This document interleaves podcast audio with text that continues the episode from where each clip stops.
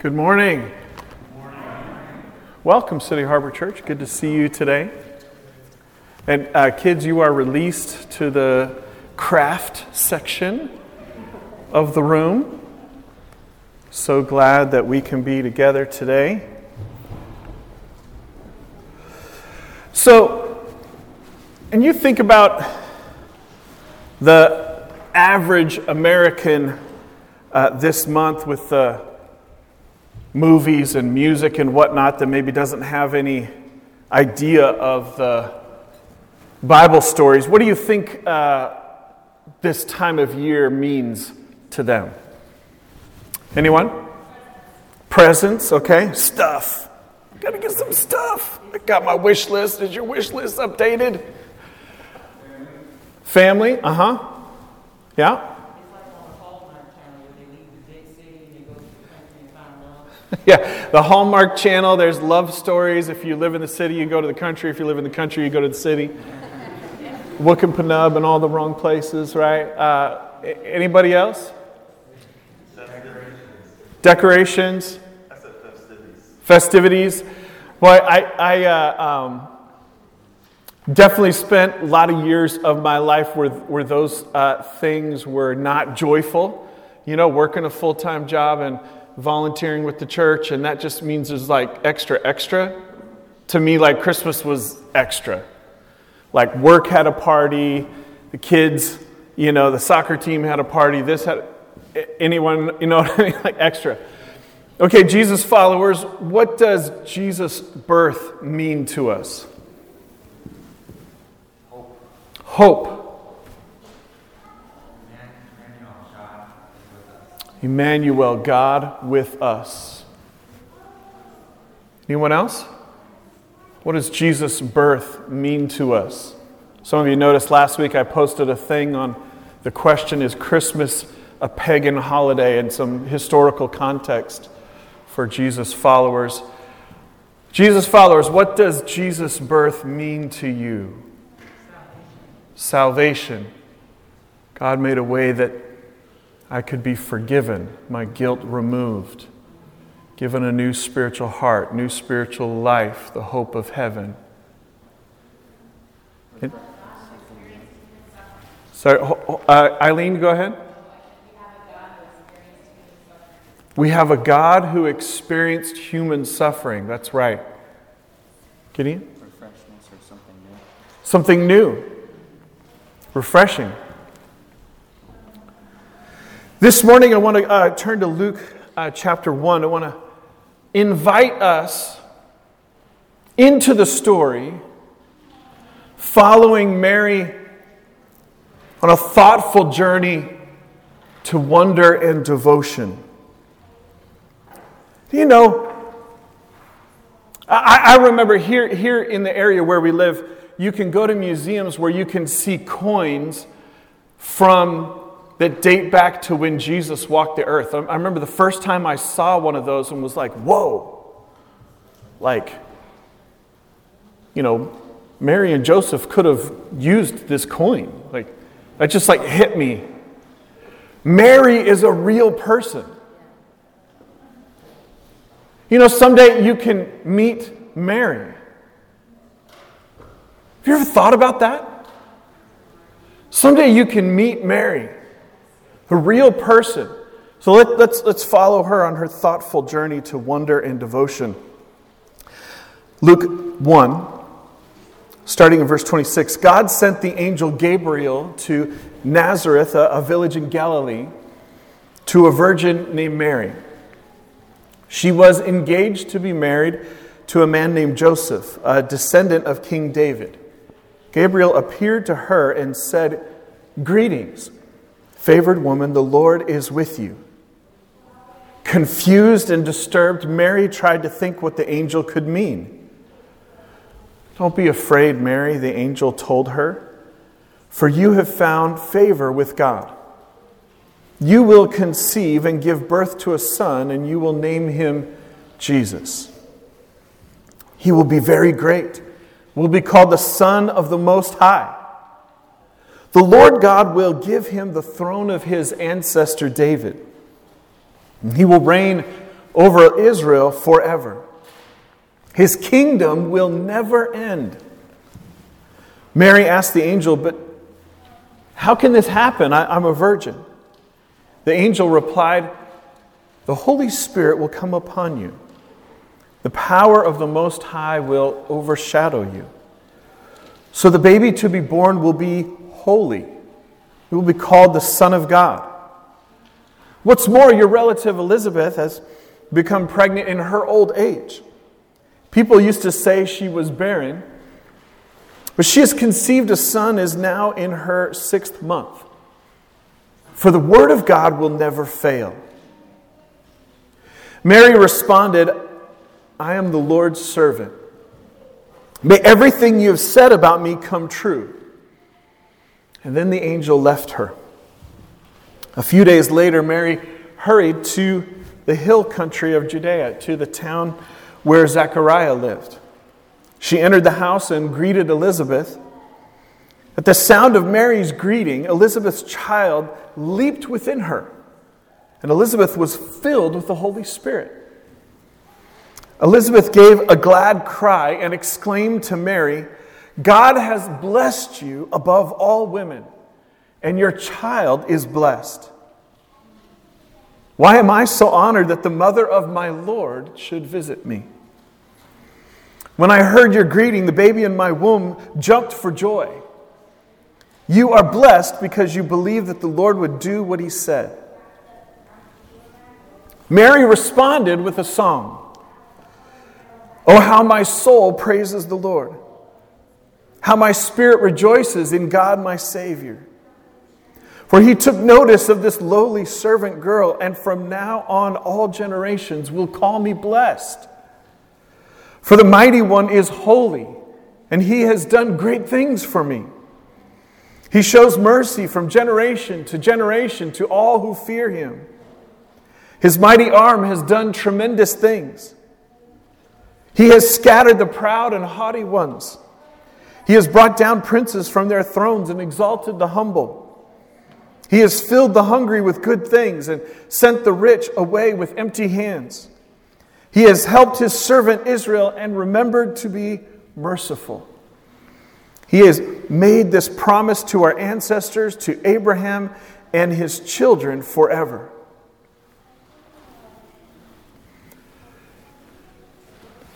This is truly amazing. And, and, we have a lot of details that I think welcome us into the story, that help us engage with the story, place ourselves in the room. And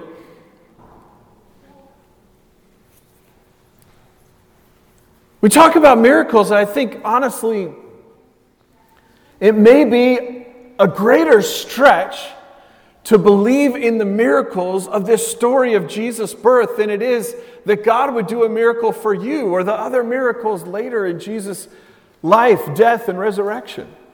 If we take it seriously, if we, we really engage with it. And I think Mary points the way. I think Mary gives us an example. I think Mary leads us on a journey. And as each of us in, in, in, this time of year that can be extra, would be best served to really engage with the Holy Spirit, who's involved in this story, and not become indifferent to God, but carve out more time to be engaged with God, relationally engaged with God, to put ourselves into this story, into the truth that is revealed here. Is both Mary and Elizabeth have interactions with the Holy Spirit that are unique, that are powerful. We see in verse uh, 29 that when, when the angel appears and Gabriel appears to Mary, she's confused and disturbed. Uh, most translations say troubled. And, and if an angel entered your room you think you might be? And it, sa- it says this, and, and I want you to think about this, right? Dr. Luke, this at the beginning of this chapter, it says they carefully investigated all the eyewitness reports and wrote them down so that Jesus' followers could be more confident that what they believed was actually true. So this is Mary's personal story. This is and how did they know this? Because they knew Mary. At the time of this writing, they'd known Mary for decades. They knew her. They, this is her personal story. So she's the one who was able to say, I was confused and disturbed. And isn't it reasonable that she would be that way? Am I really seeing an angel? Is this a hallucination? Did I get some bad food last night? Remember, there's no refrigeration, no microwaves. What, what, what is going on here? And then most translations use the word wondered after confused and disturbed. And this word wondered is actually an accounting term of that day for people that were tabulating their taxes to Caesar.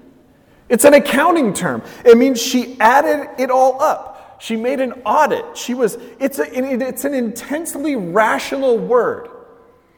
She's saying in her own account of what happened that before what the angel said next, that with that first thing that Gabriel said, she was adding it all up. She was reasoning. She was, she was confused and disturbed. And then she was using her reason to try to figure out is this real?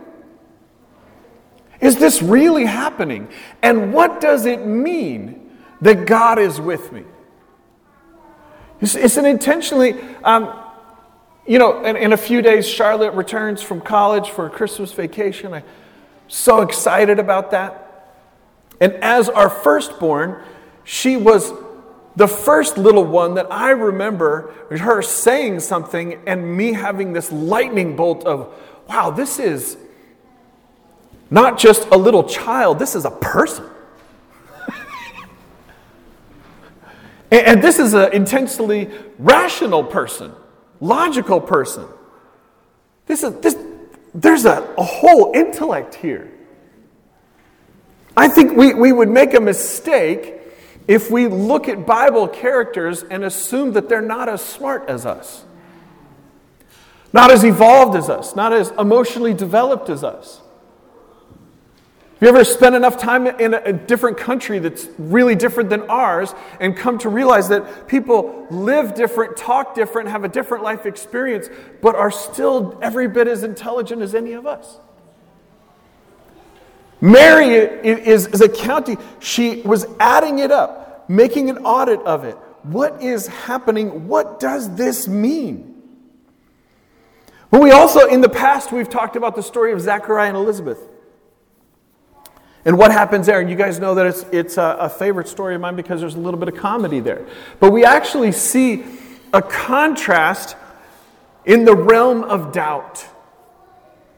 Zechariah had an angel appear to him to predict the miracle birth of John the cousin of Jesus, who would be called the Baptist, and his response to the angel was, How can I be sure? And he, he had this speech of, of the reasons of how it couldn't happen, which included, I'm old. And the angel heard him and knew his heart and said, Since you didn't believe, you will be silent. See, there's a kind of doubt that is a sign of a closed mind.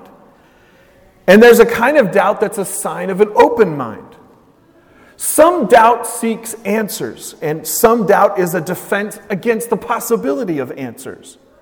There are people like Mary who are open to the truth and willing to relinquish sovereignty over their lives if they can be shown that the truth is other than what they thought. And there are those who, like Zechariah at that first interaction, who use doubt as a way of staying in control of their lives and keeping their minds closed. Which kind of doubt do you have? Let's follow Mary in her journey.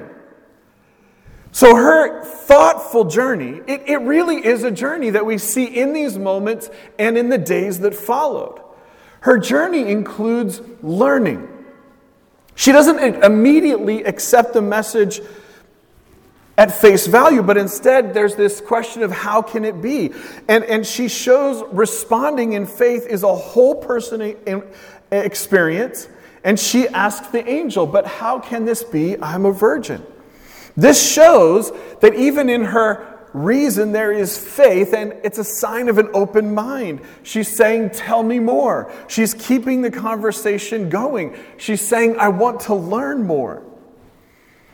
And the, the truth of the matter is that conversion and acceptance comes at different speeds to different people. That there's learning in the journey. So when we think about what we talked about at the beginning of this time in our Q&A time, what the birth of Jesus means, I want you today and in these next couple weeks to spend time to really investigate it, think about it, Spend time with it as a means to have a personal interaction with the living God.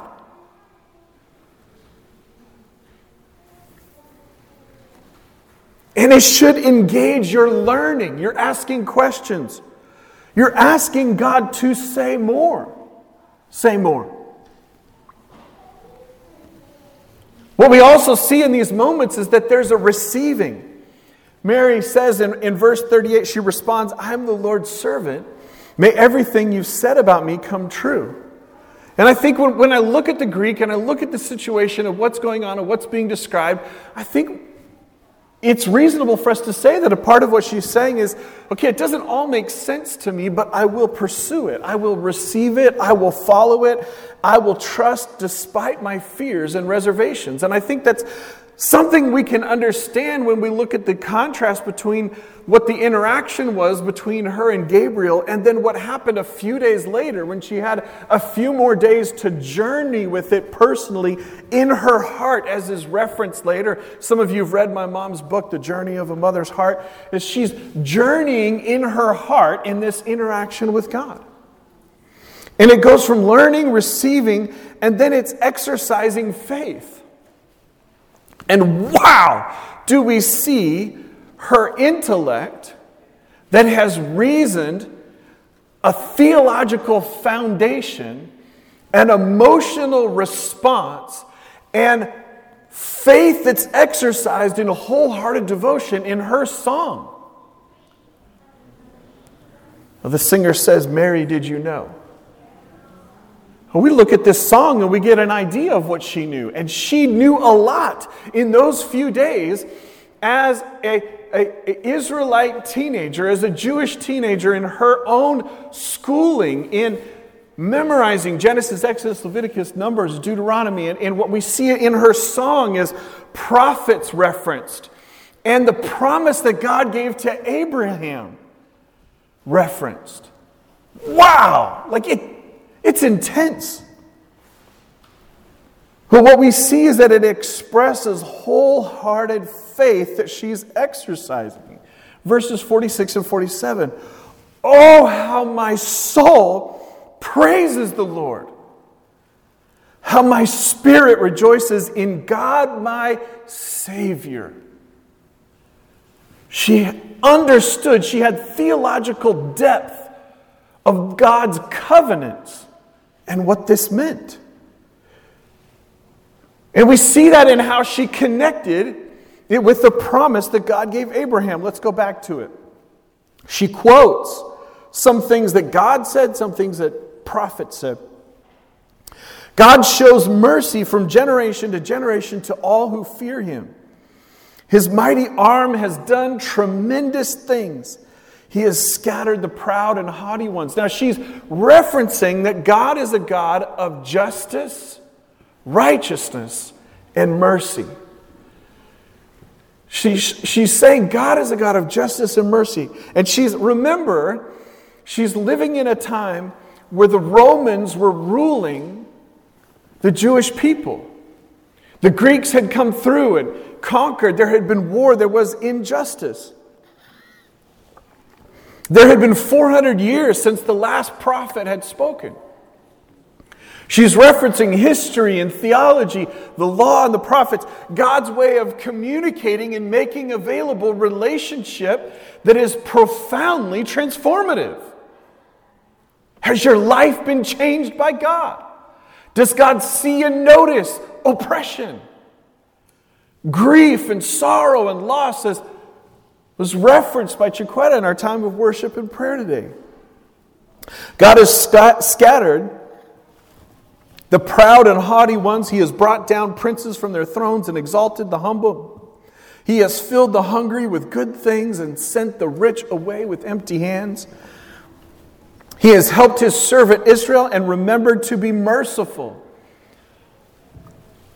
God, in your wrath, remember mercy, the prophets cried out. For he made this promise to our ancestors, to Abraham and his children forever.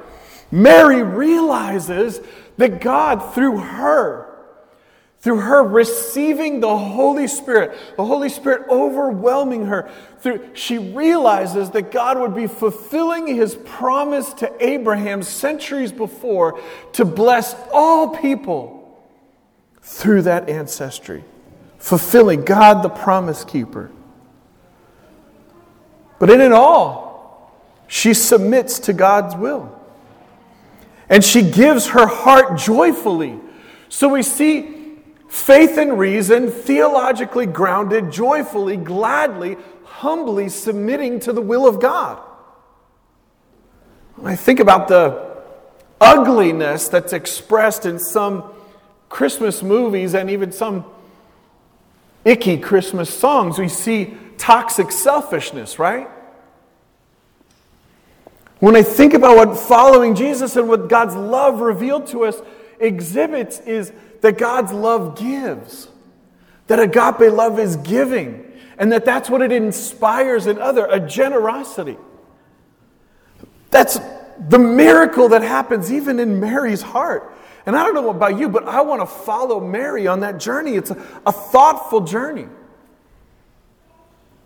to wonder and devotion. Timothy Keller wrote this in the, in the end, faith always moves beyond mental assent, meaning like you can just check the box in your brain, okay, I accept that about God. Faith always moves beyond that and beyond duty and will involve the whole self mind, will, and emotions. God has to open our hearts, help us break through our prejudices and denials. Mary's thinking was convinced, feelings captivated, and her will gladly surrendered. Everyone in this room, we are on a journey. We're all on a journey. And every one of us in our journey there's something more to be learned and to bring change about the gospel, about the good news of Jesus for each of us. Not a single person in this room has learned everything there is to know, has experienced everything there is to experience. Now, I've spent time conversing with you all,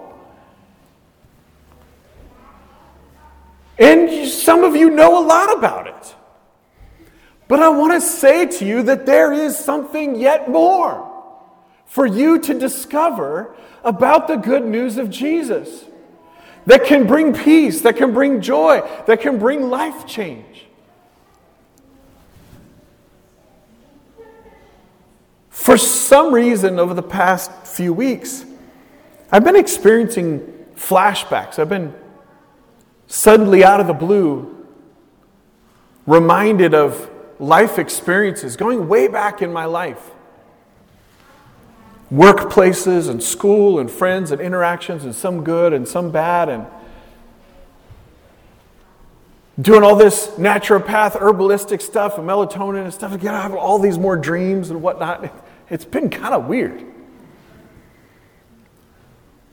But a part of that, I've been thinking a lot about these last few years. I, I saw, last week I saw this picture of Rebecca and I.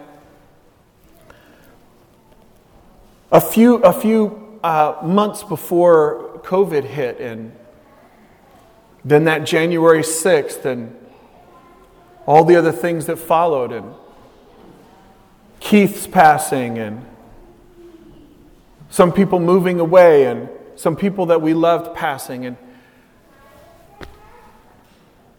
for some reason, I just found myself thinking about what we've lost, what we've suffered. These last three years have not been easy for any of us. For, I think about what I know about everyone in this room. There's not a person in this room that these last few years that it's been easy for.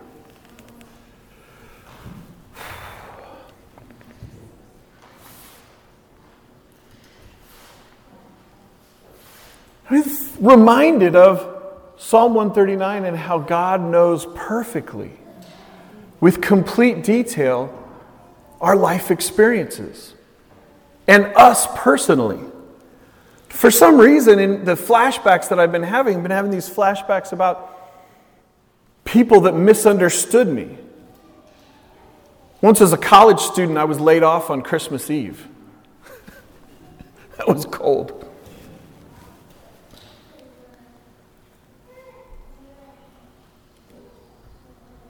I, I guess I'm, I'm not never. I'm not tall. I'm not particularly good looking. I've never, never been the smartest kid in the room, but I'm also a little bit unusual, and so I've been misunderstood.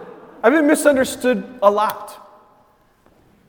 And even with some of the flashbacks to some of the people who've left our church, where there was some real misunderstandings, but there was never a point of conversation of just asking me what I actually thought about some things. And that's not unique to me. Many of us have been misunderstood over the course of our lives.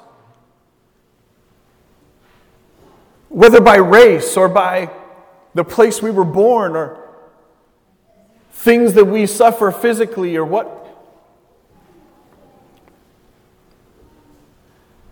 God knows perfectly who you are, who you are, what you have suffered.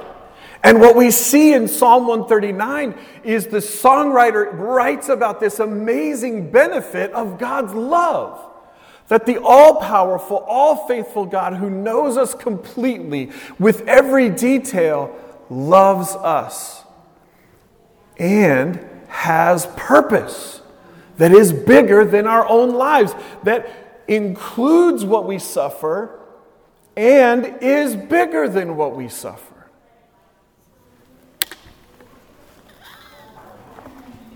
I've also had experience, and I want to speak to, we're following Mary on a thoughtful journey to wonder and devotion. Mary experiences wonder. And this has also come to me because I've also had dreams. Kind of try, I really don't like to talk about dreams because people in, can kind of get weird in how they interpret them. But a week ago on Saturday night, I had a dream that Jesus returned and that we were in the presence of God. And I heard the worship of the believers before the throne. And it went on throughout the night, and I was, I was overwhelmed. I woke up multiple times, caught up in it, and hearing phrase after phrase of praise to God. And then when I woke up to come here, my body felt terrible. and so I was sitting here last Sunday going, God, what's up with that? And so it was confusing, so I didn't know if I should even talk about it or even eh, mention it. But another experience that I've had this past month, I think, is kind of similar to what Mary experiences in this moment, and that is wonder, amazement, jaw dropping awe at the one true living God who is awesome, who, no matter what my body is going through, is worthy of praise. Mary experienced wonder in this faith and reason in this being theologically grounded as she humbly submitted and gladly rejoiced in a wholehearted devotion to God, there was this wonder. She responds, Oh, how my soul praises the Lord, how my spirit rejoices in God, my Savior. There is wonder in who God is, in what God is doing through the good news, through the gospel. And there's two part wonder. There's wonder that God would love her personally, individually, which the psalmist David expresses so well. She, she, verse 46, 47, for he took notice of this, she uses the word lowly, servant girl. And from now on, all generations will call me blessed. Wow, she has realized what this means. And the product in her, from her faith and reason, is wonder, is wow. God loves me. We learn a little bit about Mary from this story, but we don't really know her. And someday, after Jesus returns, we will get to a chance to talk with her and get to know. It'll probably be a long line.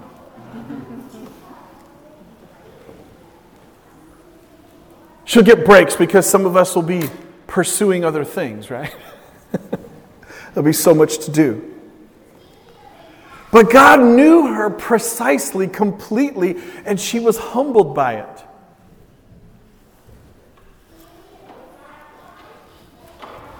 You know, the church I grew up in, we always had a prayer meeting before the Sunday services.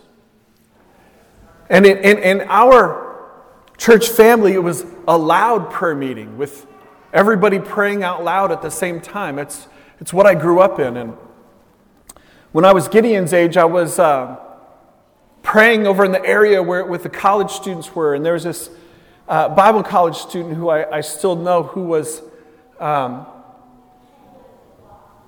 from Zaire.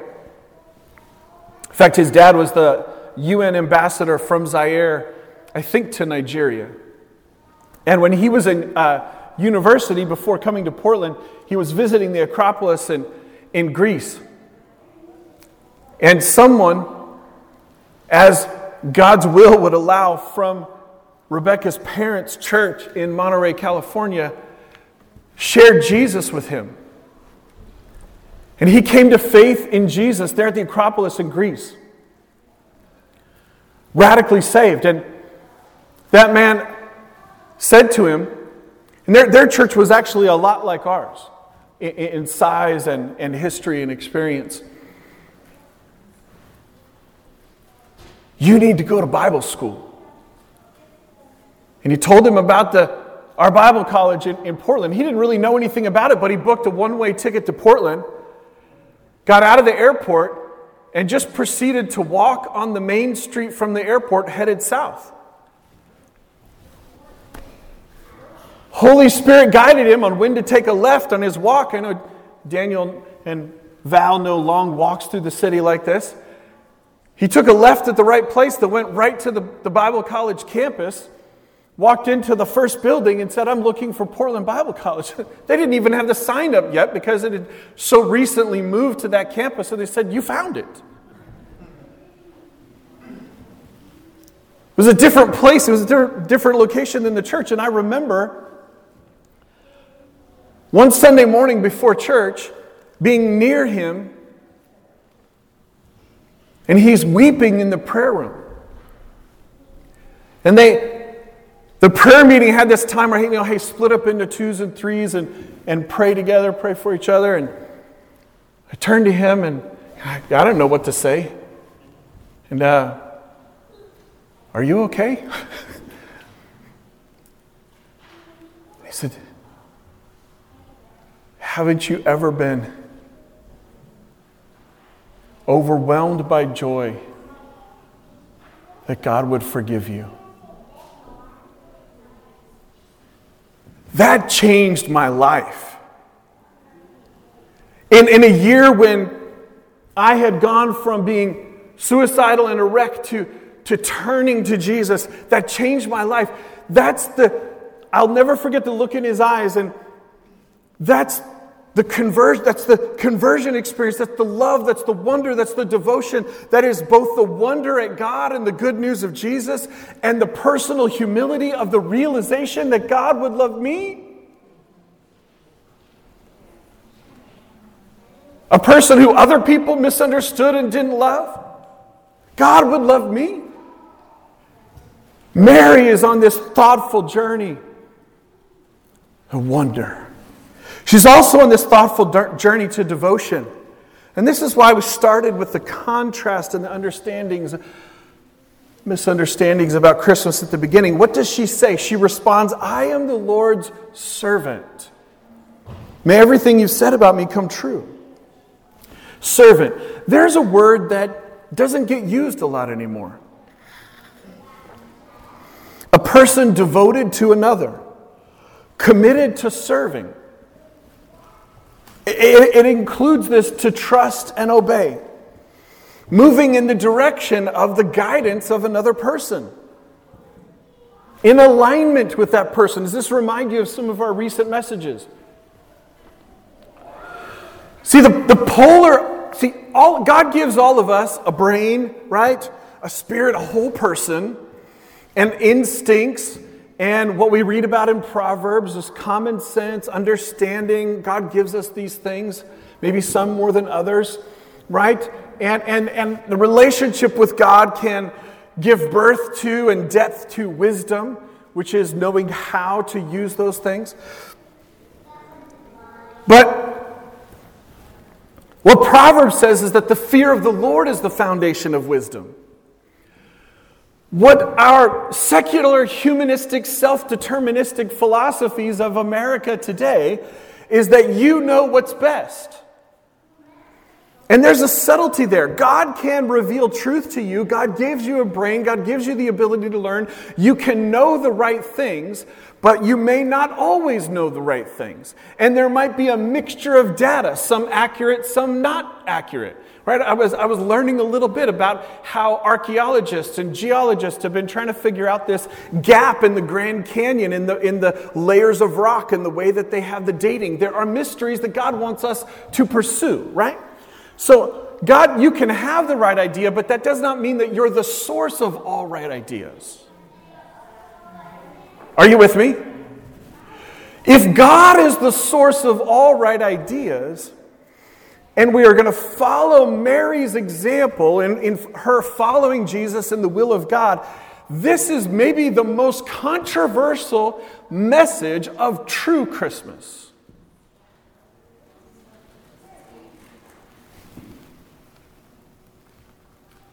Are we God's servant? Jesus, our living example, Lord, take this cup from me, but nevertheless, not my will, but your will be done. He models for us humility, submission, being a servant of the living God. We, this is the time of year where it's so easy to say everything is extra. I'm just going to shed it all and I just need some more me time. I think we need some more Jesus time. And I think what Jesus time brings us to is Holy Spirit, I'm here. Just like Mary and Elizabeth said, they received that unique touch from the Holy Spirit, the purpose of the living God, the revelation of the truth of God's purpose and what God wanted to do, what God wanted to do in making salvation possible. And they said, I am your servant.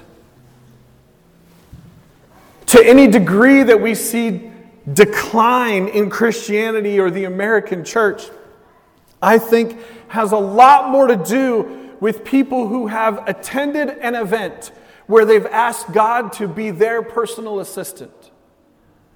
And that is the opposite of what we see in Mary's example she didn't invite God's will, the Holy Spirit, or even the Lord Jesus to be her assistant. Are you with me? She said, God, I am your servant. And according to her eyewitness account to Luke, she did it joyfully theologically grounded with faith and reason, with humility, with joy, with gladness. This is what I want to do. She wasn't less busy than you are. She wasn't less smart. She wasn't less pressured. Someday you'll get to meet her and talk to her. She points the way. So, what should we do? Let's, let's close just three minutes here, some practical. I want to make sure we leave some something practical as well. We are in this season of Advent, and I invite you to read the scriptures. And today we focused on Luke chapter 1. Read the story. Read the story found in Luke 1. Next Sunday, we'll look at Joseph, Matthew chapter 1. Read the stories. Identify what questions you have. Like for real. Don't just, oh, like I've heard the stories a thousand times, I've sung the songs a thousand times. No, like go back and sit with it.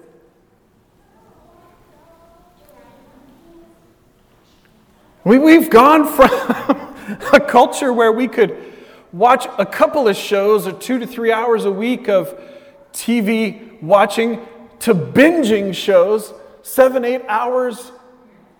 Okay, Spend time with the stories, identify your questions, and search out the answers. Is there some mystery? Is there some motivation to search? Search out the answers that would engage you in your faith and reason, in your whole person. Third, pray asking God for guidance. So read the stories, search out the answers to your questions, and pray asking God for guidance. One of the most important things that I could offer you as wisdom about how to read the scripture is to read it prayerfully. Don't ever read it without pausing to ask God to enlighten you, enlighten the word. Ask God to give you wisdom. Ask God to give you understanding. Ask God to speak to you through it, starting with what it actually meant to them. Pray, asking God for guidance. And along this line that we're talking about with the, with the good news, with God's purpose through the birth of Jesus, the incarnation. Number four, take a next step in your journey. And, really, what I'm talking about in, in reading and searching out answers to questions and praying and, and engaging with it is a next step in your journey. But what will happen is the Holy Spirit will bring to light one step in particular in the journey that will be like, oh, this is what I need to do as a next step in my faith walk with God.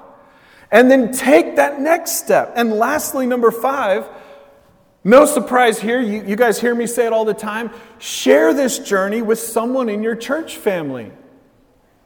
Over the years, I've heard people say, like, ah, there's not anybody in the church that's just like me. I don't have anything in common. Da, da, da. You know, you know what you should have in common? Following Jesus. So you know what you can talk about? Following Jesus.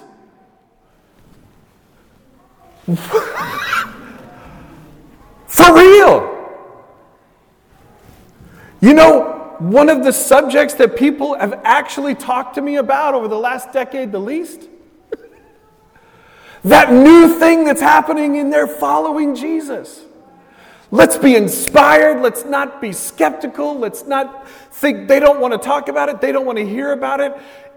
Whether it's a question or whether it's an answer, whatever it is, and you're taking that next step in following Jesus, talk to someone, share the journey with someone in your church family of following Jesus.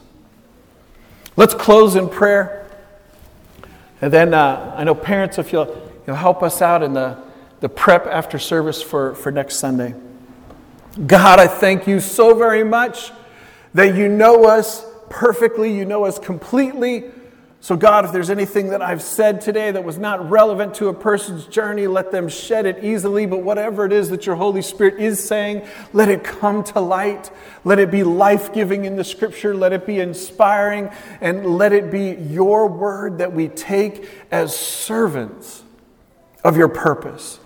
I thank you that through Jesus you have offered new spiritual life, forgiveness of sin your guidance, and the hope of heaven.